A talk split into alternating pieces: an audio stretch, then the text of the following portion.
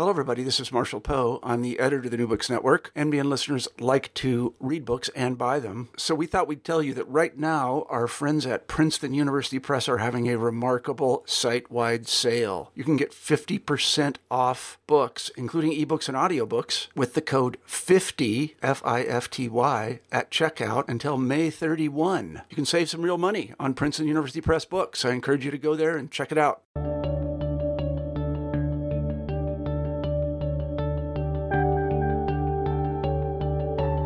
Hi, everybody, and welcome back to the New Books Network. I'm Steven Siegel, and I'm your host here on New Books in History. And today we'll be talking with Chet Van Duzer, who is the author of a new book.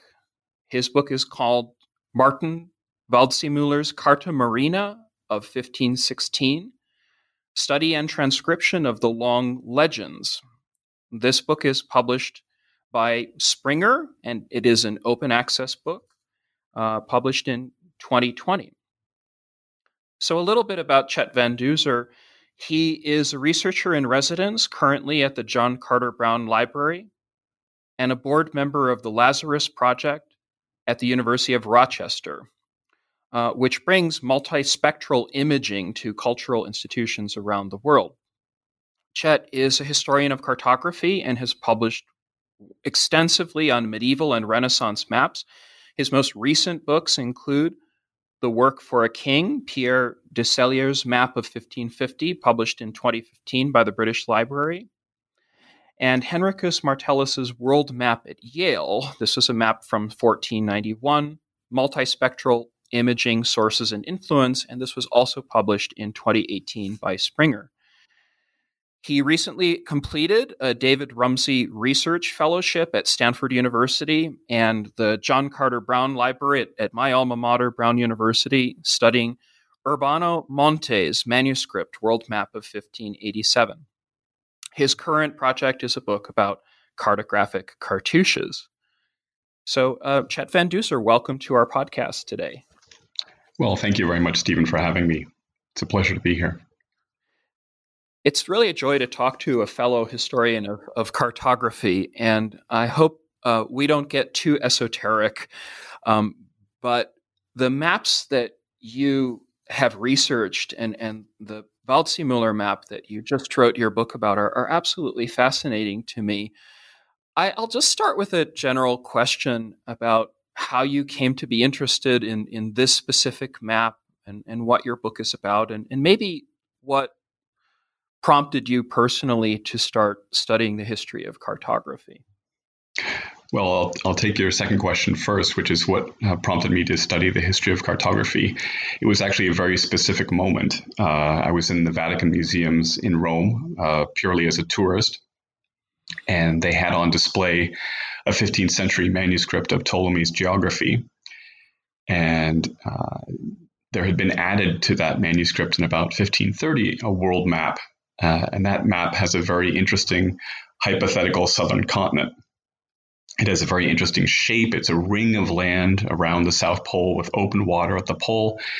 And it also has a large number of place names on it, even though it is declared twice to be terra incognita. So that that moment in 1997 uh, sparked my interest in the history of cartography. And um, the, the, focus of a lot of my work has been uh, the 15th and 16th centuries. Um, and as to what sparked my interest in the Carta Marina, uh, well, it was at least in part its uh, acquisition by the Library of Congress through uh, generous donation by the Jay I. Kislak Foundation, uh, who acquired the map from a Princeton, Germany, and then donated it to the, the Library of Congress. And uh, as you know, the, the map is, is very large and detailed. It's printed on 12 sheets and has many, many, many descriptive texts on it. And this project struck me as a way to, to make the map available to scholars in a way that it simply hadn't been before. Uh, first, by transcribing the Latin texts on the map second by translating them into English, and third by uh, determining their sources as far as possible. So, um, really, my goal with the project was to to open a window into the cartographer's workshop and to Martin Waldseemüller's workshop to see how he went about making the map. So let's start with Martin Waldseemüller himself. The book is about his cartographic thinking. What how would you describe his his thinking about cartography and his assembly of, of sources? I think in the book you you do a wonderful job giving readers almost an inventory of his brain, a library of his mind. So, what what is his cartographic thinking exactly at the start of the 16th century? Well, I think the best way to get at that question is to compare the Carta Marina, which Waldseemüller made in 1516, with his 1507 map, uh, which is of a very similar format uh, and size. That is to say, it's printed on 12 sheets like the Carta Marina.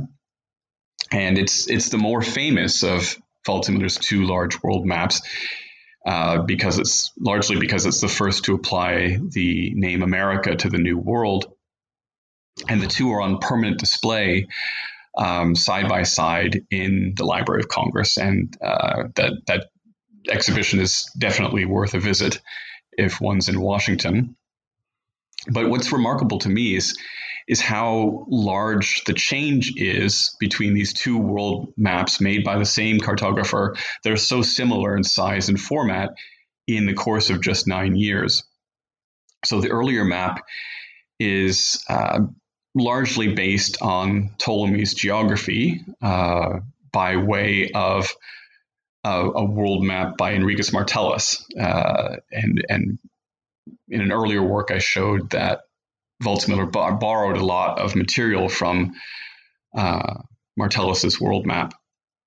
But anyway, uh, in the 1507 map, Waldseemüller proclaims his debt to uh, to Ptolemy in various ways, not just with through the title of the map, but also through an image of Ptolemy at the top of the map.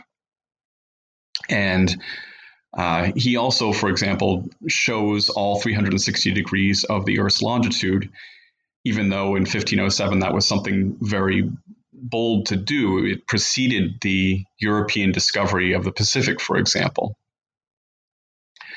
And also, the, the 1507 map uh, has very few illustrations on it. Uh, there's an image of a parrot in South America, a ship off the coast of South America. There's an image of the city of Qinsai in China, but very few images. And it's remarkable how different the Carta Marina is, made again by the same man just nine years later. So it's it's no longer based on Ptolemy. So he's completely rejected uh, the primary cartographic inspiration of his earlier world map. The Carta Marina is based on nautical charts, which were, uh, in essence, practical tools for navigation at sea. And in the early 16th century, Ptolemy's geographic data was about 1200 years old, and the information available in contemporary nautical charts was far more accurate. And Waldseemüller recognized that and so he changed the whole cartographic model that he used for his world map, which is, again, a remarkable change in the course of nine years. So he rejected Ptolemy as an authority, uh, and he used, instead of the, the grid of latitude and longitude uh, that Ptolemy had used, he used the system of rhumb lines, typical of nautical charts. He also changed his mind about the discovery of America. When he made his 1507 map, he was very uh, focused on the priority of Amerigo Vespucci. Um, and he came to realize that it was actually Columbus who was the first uh, European discoverer of the New World. And he makes that change clear in his 1516 map. Uh, so in the 1507 map, he, he calls the New World America. He, he actually abandons that name in the Carta Marina.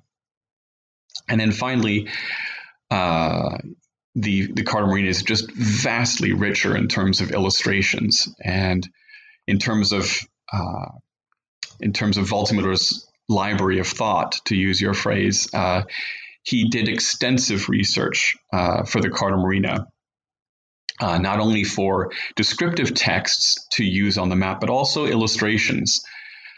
Uh, and it, although there are descriptive texts on his 1507 map, uh, he uses very, very few of the same descriptive texts, almost none, on his Carta Marina that he used on his 1507 map. So we get the a picture of a cartographer willing to set aside all his previous work in the interest of generating a new, more detailed, more modern image of the world in his Carta Marina. I think that's a pretty extraordinary story if you think about it during such a short amount of time from 1507 to 1516 to have an individual scholar of, of Waldseemüller's depth and breadth in, in some ways change his mind. Uh, I, I, like I like how you describe his his boldness. Um, in some ways, I, I, think if we're trapped in the in the modern or postmodern world, um, scholars write about the same topic for their entire careers. They, in many ways, reproduce the same articles for 30 and 40 years. So I, I think it's an extraordinary feat. Uh, this almost like a Copernican revolution, the shift um, from from ancient to modern. And, and I think I, I want to ask a, a little bit more about that because your your book is actually amazing, I think, in its source analysis. Can you can you tell us about some of the antecedents and, and the sources that you've found, including the, the nautical charts that I think go all the way back to the late 13th century? How, how did you, how did you trace those, and, and, uh, and with all of the languages that you know and, and use in the book? Uh, well, that that was. Uh tracing the sources was one of uh, my main undertakings with this project. And Waldseemüller very generously has uh, a large uh, text block, a cartouche on the map, where he lists many of his sources. Uh, but no one had gone through and tried to determine which sources were he used for which texts on the map. Uh, so uh, I, I, had that aid, if you will, from Waldseemüller himself, uh, that, that list of sources. Um, but ha- having that list, uh, it, it, certainly makes the job of tracing the sources of individual descriptive texts easier, uh, but it was still a job. And uh, it turns out that Waldseemüller does not list all of his sources um, right. in that right. in that in that cartouche. Um, and so trying trying to find uh, there there are I think two or three texts on the map whose sources I still don't know. I can't figure out despite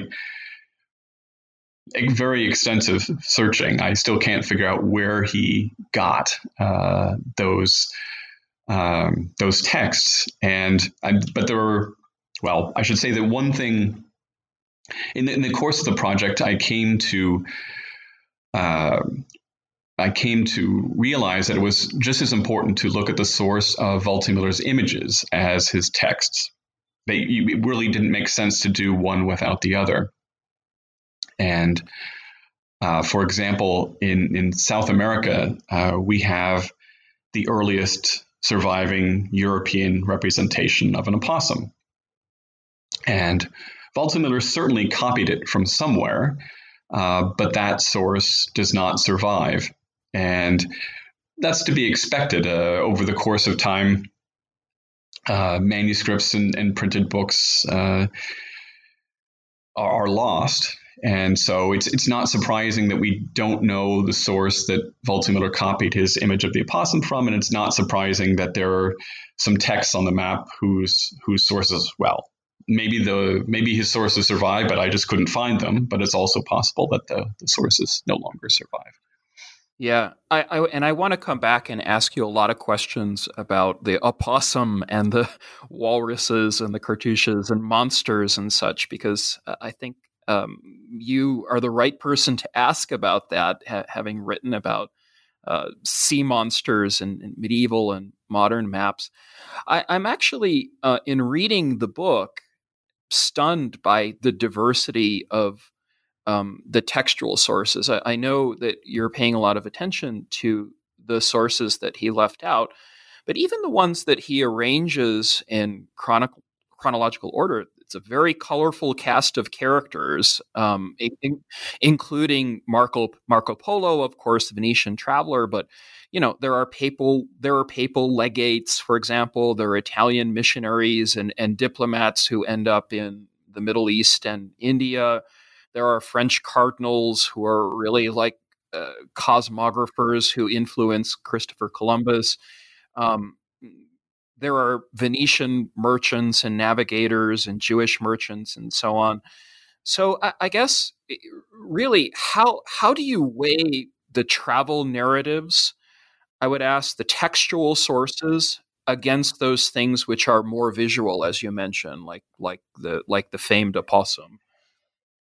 Weigh weigh in what sense? Well, uh, let's say how. I mean, how do you know how visual Waldseemüller was compared to how how textual he is because this is it seems like a very extensive inventory and and a lot of those travel narratives go back to the to the 12th and 13th centuries. So where where do you place the the the priority? Is it is it visual or is it textual? How how do you balance that out? Uh, that that's a, a, a good and, and challenging question. Um, I'm, I'm trying to think of, of spots on the map where uh, where he shows preference for something visual over something textual or vice versa. Uh, and I'm I'm not coming up with anything.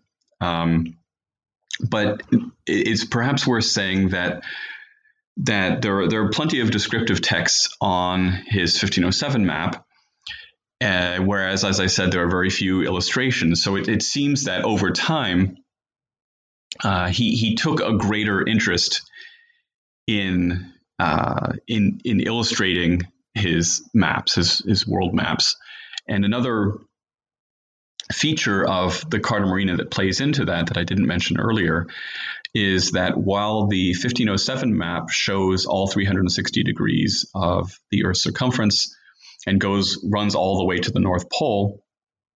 That is not the case on his Carta Marina.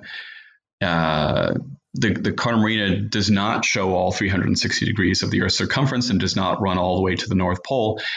And so it's showing less of the Earth's surface. At, in, in, at the same time, it's the same size basically as the 1507 map, which means that it's showing a zoomed in, uh, if you will, image of the world which entails that Waldseemüller had more space for, for, for each given region of the world. He had more space to work with, which means that there was more room for illustrations.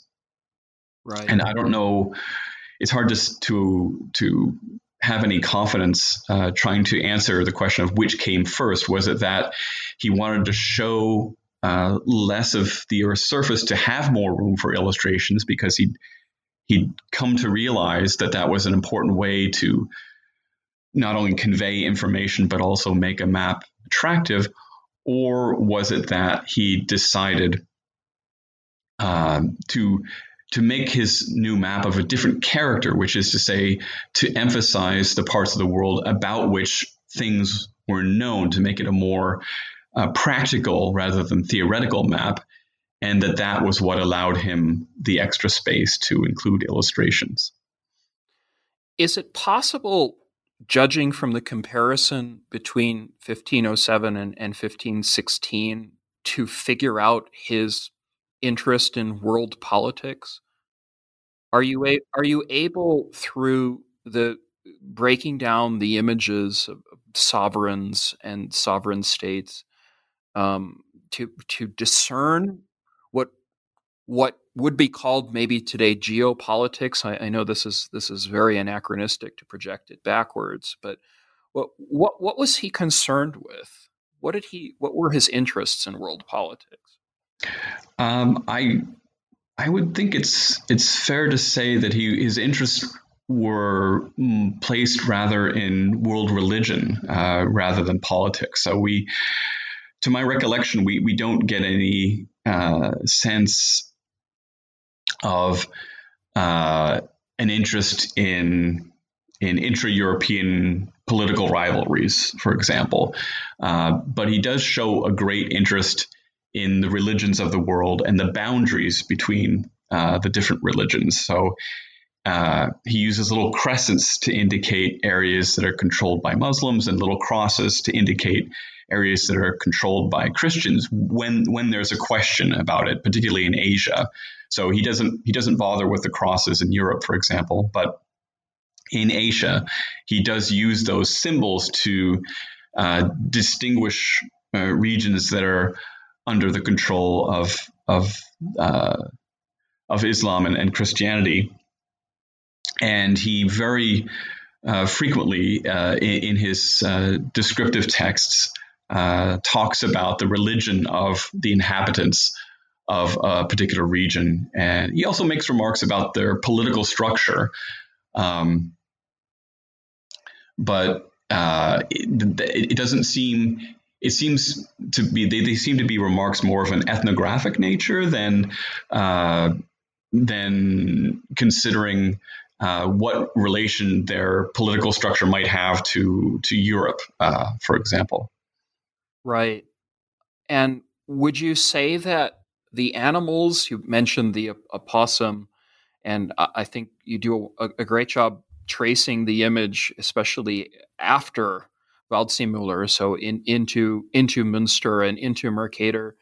What what are some of the symbolic meanings, or, or let's say iconographic meanings of, of elephants and walruses and sea monsters and, and opossums? How do you see that in Waldseemüller and, and beyond Waldseemüller? Um, if to to I, I, think the case where the symbol symbolism is is the clearest and most important uh, is is precisely in uh, the realm of sea monsters, um, and this I think also uh, addresses in part your question about geopolitics. Actually, um, so on his his earlier map, the 1507 map, he doesn't have images of sea monsters, but he does have some texts about sea monsters in the Indian Ocean.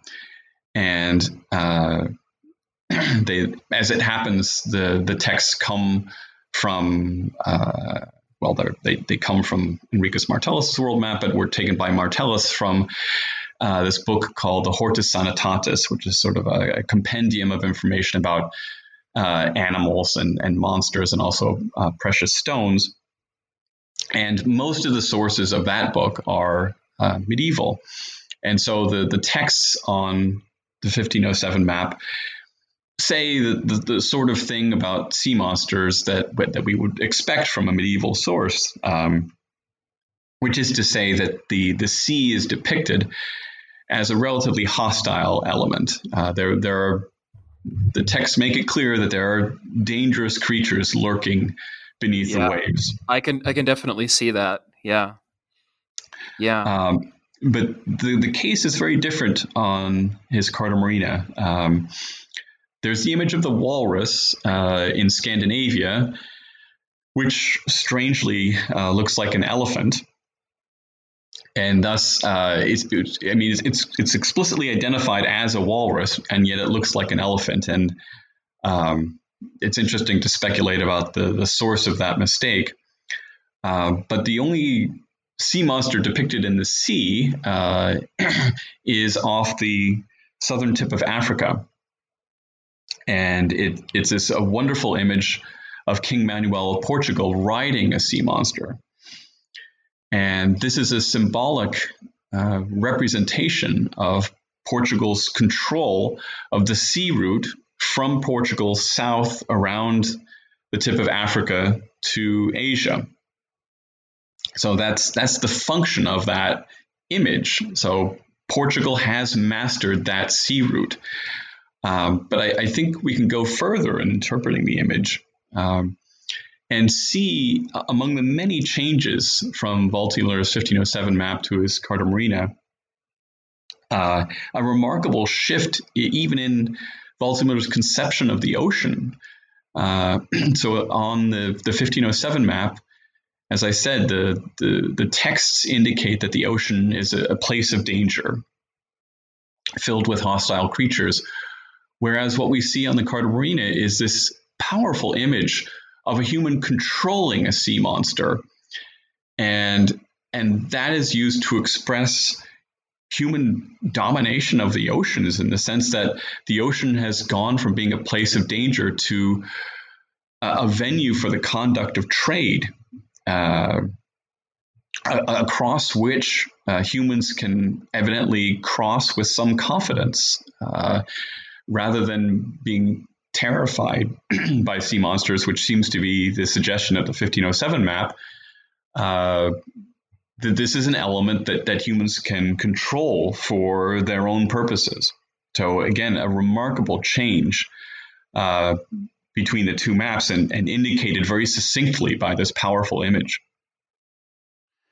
Could you talk a little bit about his attention to religion some more? I, I know you have a lot of wonderful secondary sources about cosmography and ethnography. Um, you know, I mean, there's there's the work of Marshall Poe, which focuses on Muscovy and descriptions of Muscovy. Um, there's also Stephanie Leitch, I think, who who has a book about ethnography in, in early modern Germany. So, uh, how I mean, how do these cosmographic and ethnographic descriptions work when it's when it comes to describing, say, uh, trading centers in India or uh, the image of, of Medina um, or Islamic architecture. Do, do, you see those things present in the Waldseemüller's cartographic thinking? Well, uh, as I said, he, he definitely had a strong interest in religion. Um, his his uh, description of uh, of Mecca is is borrowed from the German traveler Varthema, for example.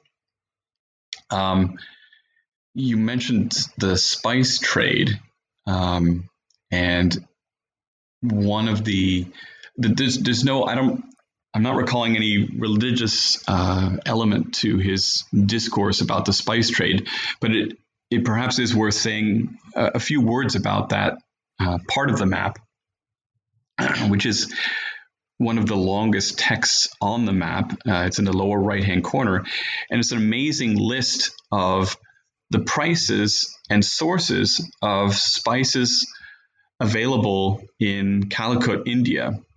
Mm, yes. and it raises very interesting questions about the intended audience uh, of the map. Uh, so it, it, doesn't seem, uh, although it is proclaimed by its title to be a nautical chart, it doesn't seem that the map was really intended to be taken aboard ship and used for navigation. Uh, and so, what is if if the information about the prices of spices was not something that was supposed to guide one uh, through negotiations, being in Calicut, um, what was the, the, intended audience for that information? Um, and the only thing I can think of is that Waldseemüller thought that that information would give context uh, to the prices of spices available at, at markets in Europe. Uh, that that he, I suppose he thought that it would be interesting for viewers of the map uh, to to be able to make that comparison and appreciate the markups that that took place uh, in the transport of the spices uh, to Europe. Do you see the shift toward nautical charts? You mentioned rhumb lines, for example, and and his attention to what I would call hydrography as as an abandonment of of Ptolemy, because there there is longitude and latitude. After all, if you if you go back to Ptolemy, but how how is he modernizing this practice? I guess would be my my real question because you know he he is wanting the nautical charts to be more of a kind of grid system, right? Uh, yes. So so the chart is is a bit of a hybrid. So it doesn't have a complete grid of latitude and longitude the way that his 1507 map does. Um, what, what it does have is uh, the equator and the tropics. And along the equator, there are some indications of longitude, a few, but not in a systematic way. Um, so, and, and I think to some extent, it's very intellectually honest of him not to include that grid, uh, mm. n- not not to pretend to a precision uh, that he knew his his data couldn't support. Um, That's interesting. So you you would describe it not as a, a, weakness of his scholarship, but as a sort of moment of humility. I, I, I would. I, I, I, he just he knew uh, that the the maps he were he was using as, as sources were not based on uh, on on determinations of longitude in the New World, for example. It should be we should mention though that there are some sections of the map where uh, a, a grid has been imposed by the map's earliest owner. So, for example, on in parts of South America, we can see a, a carefully a careful grid of red lines, um, and these were laid down by Johann Schoner, uh, the the humanist and geographer and cartographer who owned uh, the only surviving copies of the 1507 and 1516 map that have come down to us. And Schoner well, I, I, should say that wall maps in general do not survive well. So right, right, right. The the intention was that the twelve sheets would be basically pasted to the wall, uh, and then one remodels years later, uh, and the map goes away. But but Johann Schoner explicitly preserved. Uh, these maps uh, for posterity. Uh, he had he had the sheets of the maps tipped into uh, a book so that they would be preserved for posterity. And in as part of his own cartographic projects, uh, Schoner made a globe uh, in 1515 that was based on Waldseemüller's 1515, 1507 map. And he also made a globe in 1520 that was based on Waldseemüller's Carta Marina. And I believe I, I think it's difficult to doubt that this grid system that we see uh, on parts, this red grid system we see on parts of the Carta Marina, were placed there uh, by Johann Schoner precisely so that he could transfer cartographic information from the Marina to his globe. Mm. And mm. so this is not What's not happening here is a pretense that there is this great precision uh, that that that Waldseemüller's depiction of the New World is in fact based on uh, observations of longitude. It's just uh, a tool for transferring the information from the map to a globe.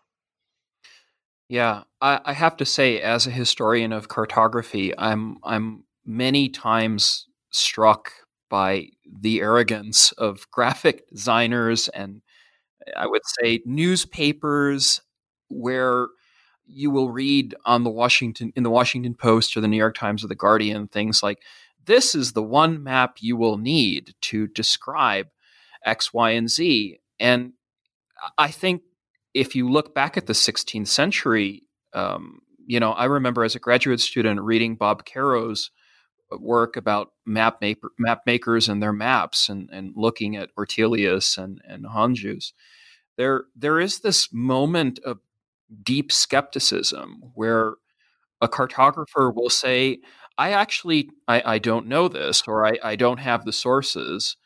Um, and, and, I think for, res- for researchers, this will really be my next question. It, it, it requires so much deep source analysis and, and scrutiny.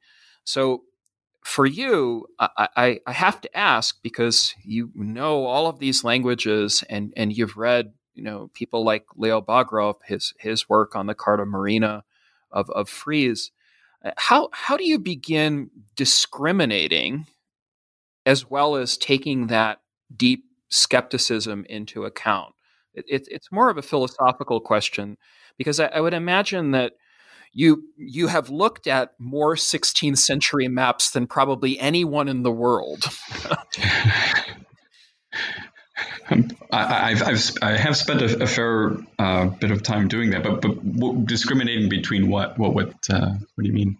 Well, uh, discriminating between, um, let's say, the the people who are doing um, research in the, in the, 20th century on a lot of these Car- maps, and then those who, you know, like uh, Hondius would be my example, he has this wall map from the end of the 16th century, or Mercator's famous 1569 map.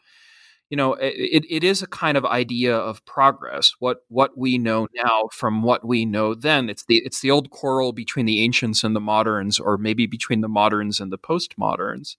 So how how do you I mean how do you take the skepticism of the of the 16th century map makers into account their their errors and and what they know and what they don't? Mm. Uh, well, it's it's a very engaging question. The the the the the, this, the skepticism and credulity credulity of of early cartographers and and the Italian cartographer uh, Fra Mauro um, uh, can can be very skeptical uh, about his sources. So rather than just electing not to use a particular source, he engages with it and says that he doesn't believe uh, this this account. Um,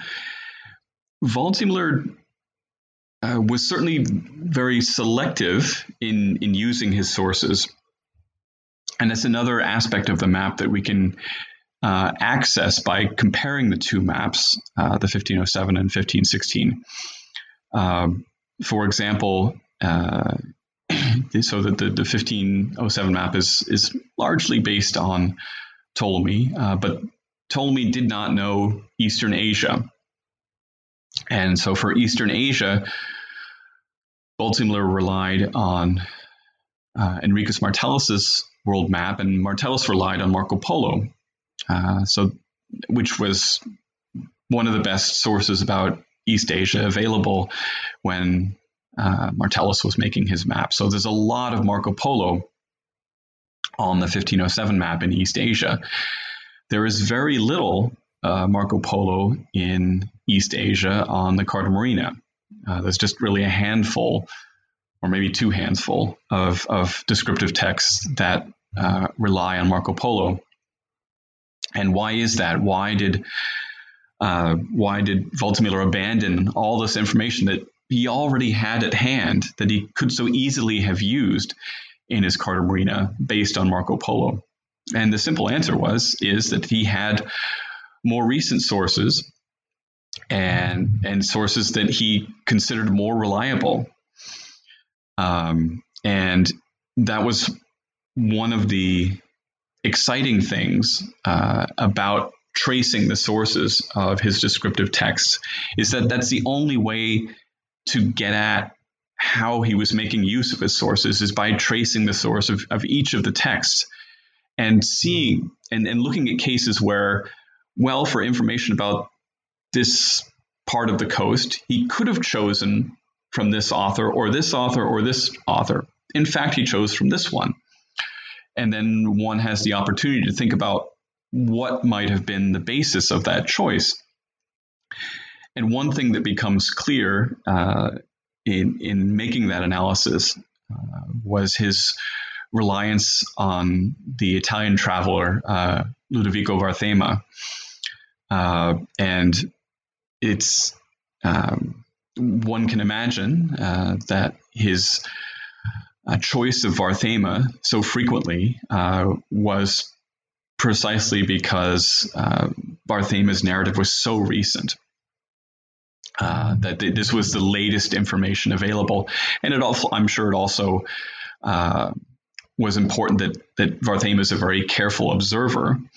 Um, but I really think that the recentness of Varthema's narrative uh, was a very important factor in Waldseemüller's choice uh, to use his work whenever he could. And another aspect of that is that the, an edition of Varthema's work uh, was published with illustrations in 1515. So one year before uh, Waldseemüller's Carta was printed. And Waldseemüller borrowed a number of illustrations from that edition of Varthema. And I think that bespeaks uh, an interest again in, in, using the most recent sources available. Yeah, and and I, I, would say in providing the images as you've done in this open access book, Chet, um, you've you've really um, helped us as researchers along, where we can consider the images juxtaposed next to each other, and maybe from there determine which sources were available to someone like Waldseemüller and, and which weren't. So, uh, to to me, as a Russian historian, I, I'm I'm really impressed by how you took a, took apart, let's say, the details of the Carta Marina, where there are these descriptions of, of Russia or, or descriptions of Novgorod, for example, Moscow. Um, and I wondered if I might ask a little bit about that. So, um, you know, you do trace um, sources back to the to the 15th and 16th centuries. Is there is there any kind of revelation that you found in working on this book about what Waldseemüller could and could not use, or what sources maybe that others had thought he was using, which you, upon further careful scrutiny, determined could could not have been possible? Uh, yes. Well, I, will begin by saying that uh, Russia is is definitely one of the most challenging uh, parts of the map, uh, and I, I, I, I, don't have all the answers uh, to the sources with regard to the sources he was using. Um, it's another part of the map where he he he clearly had access to something uh, that either has not survived or uh, I have not been able to identify. Uh, so Leo Bagrov in his work on the Carta Marina um, indicated that um, many of the, the toponyms suggest that the data was supplied from a series of itineraries to Moscow, of travel narratives going to Moscow. Um, but he, for some reason, didn't look at the descriptive texts, um, uh, which which I think was a, a, bit of a lost opportunity. Um, and I, I also want to say that in in looking at Russia, I had uh, considerable help uh, from my colleague and friend Leonid Chekin, uh, who is uh, an expert in, in Russian cartography and Russian textual sources. Well, what wonderful scholar, really, a wonderful scholar. Yes. Yeah. Um, so, in in doing your work on on Northern Asia, let's not just call it Russia, but um, in, Northern Asia or Northeastern Asia. Um, could you could you tell our listeners about some of the borders and border lines that that you see in comparing the 1507 and 1516 maps? So, um, you know, I worked in in Moscow when I did my research with Alexei Postnikov, and I remember you know, he had told me all of these wonderful stories about the, the Pamir and the work um, on on sort of delineating frontiers between Russia and India, thinking about the Tatar Empire. Um, do you see from from studying the Carta Marina so closely at the at the Library of Congress um, particular things about uh, this, say, nor- Northeast Asian or Northern Asian realm that, that others had missed? I'm uh, I'm trying to pull up a, an image of the whole map here. Yeah. Uh, just give me one second. In all of in all of the twelve forms. So I, I mean, you know, the, the, the Tatar Empire is so is so interesting because w- when we're talking about this period, um, there are plenty of legends from the travelers' accounts for for Tartaria um, from from people like Herberstein. So, what what what did you find? Let's say in, uh, in doing research on on that part of the map and looking into looking into Asia.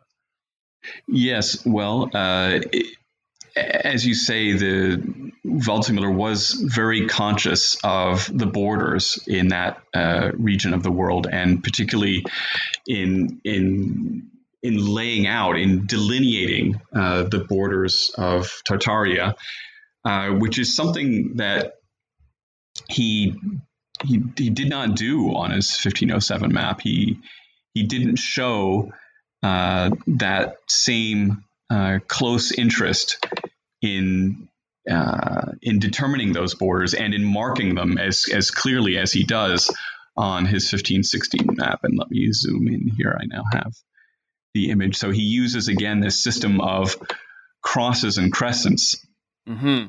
uh, to delineate those, uh, to delineate, to separate uh, Tartaria uh, from regions further to the west. And he's quite consistent with that system uh, in Asia.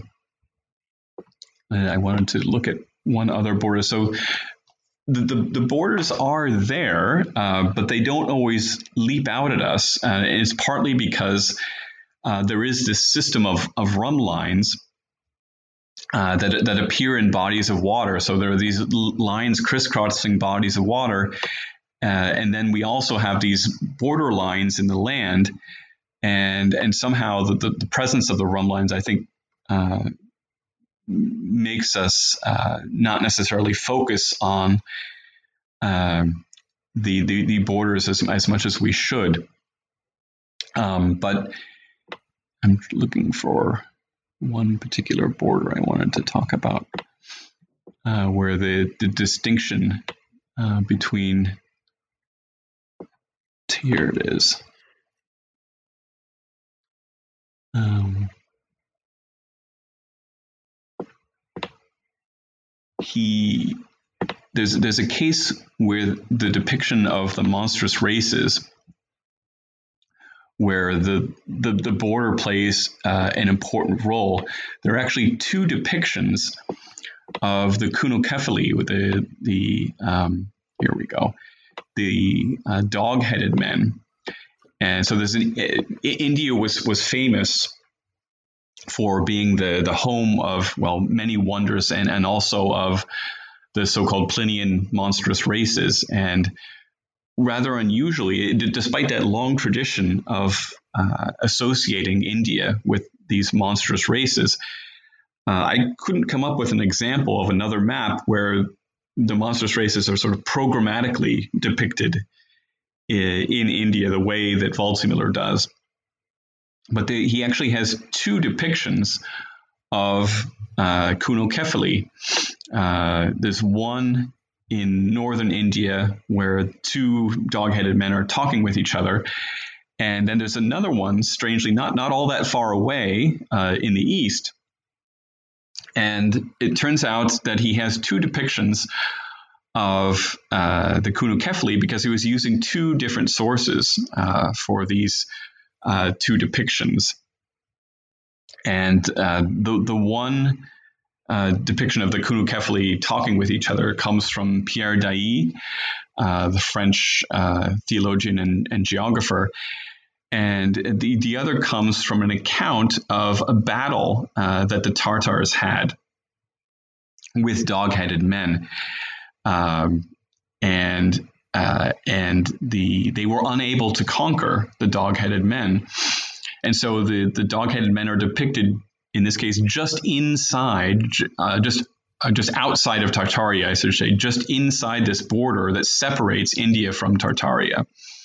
Um, so it's an interesting case, uh, revealing case, not only in terms of uh, use of sources, but also his attention to that border uh, between Tartaria and, and India, and and doing everything doing everything in his power uh, to place that border correctly, even even extending down to the location of, of you know basically fantastic monstrous races. Yeah, and and I, I actually like um, the fact that you're again focusing on his his placement uh, of of kings, for example, like mythical kings, and um, the trading centers. He's obviously very concerned with um, trading centers throughout uh, throughout India and and you know sort of like along the Western Indian Ocean. Mm-hmm. Um, so you know I, I think that's a, a, really important clue uh, that you find to his his cartographical thinking in in a broader sense. Um, and, and you know I because you talk so much not just about Russia but about uh, the other sections of Western Africa, for example, um, I would imagine that you're able to find a, a, sort of basic ethnographical pattern, right? Where he, he's actually zeroing in on something in, in one region and then there's a kind of copy in another. Am, am I right about that? Uh, well, he, he certainly did.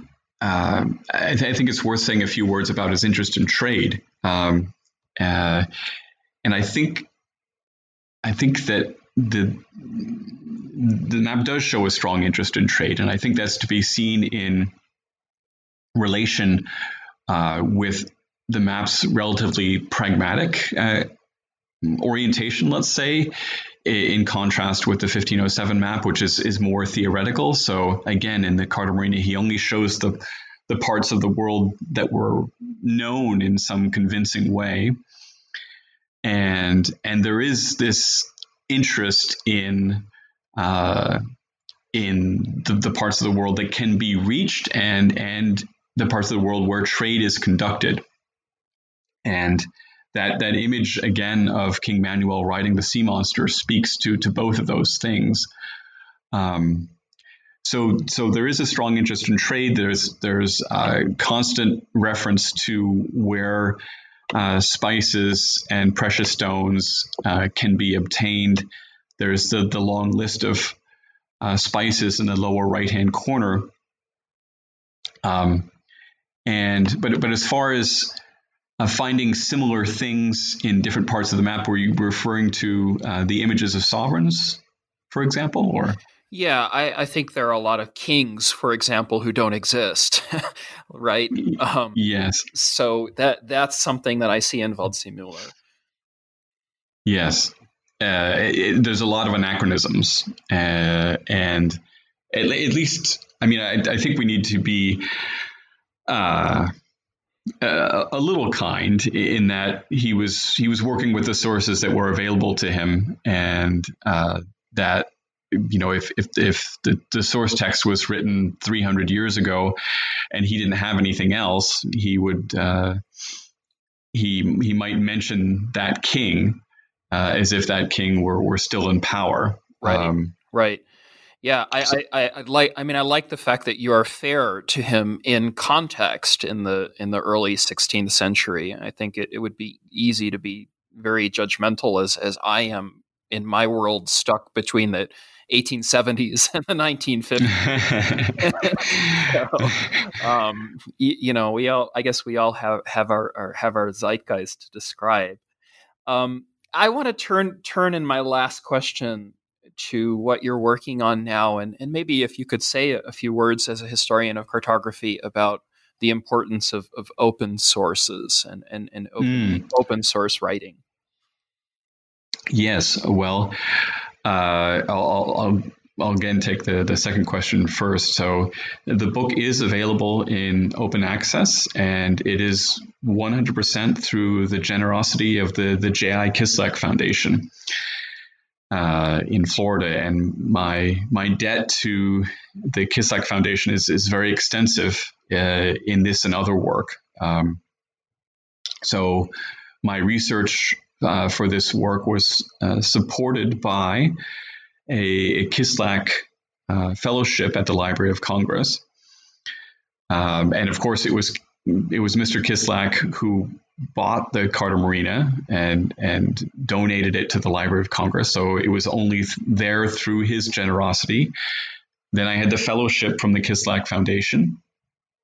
And then as the, the book was approaching publication, uh, the the Kislak Foundation uh, made funds available uh, again very generously to make the book available open access, and I was such a a generous gesture on their part. And uh, again, my my goal with the book was to make the map available uh, to both, both to scholars and the general public in a way that it just hadn't been before. So now all the descriptive texts on the map are uh, are totally available uh, with remarks about their sources, even if one doesn't know Latin.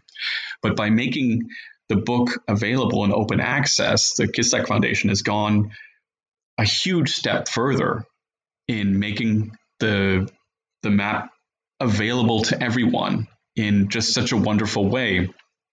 And I should say that in addition to the, the PDF of the book, there are also some online supplementary materials, specifically high resolution images, both of the whole map and all of the sheets of the map.